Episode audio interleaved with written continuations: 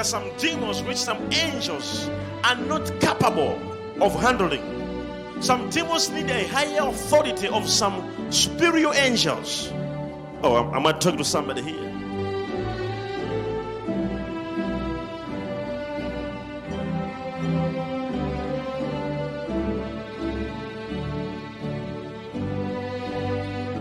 Why are we having problems with you and angels?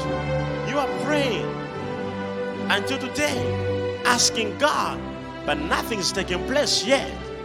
And you are wondering, what's really a problem? What is a problem really? And the answer is, you are not involving the messengers who were given to you to save you.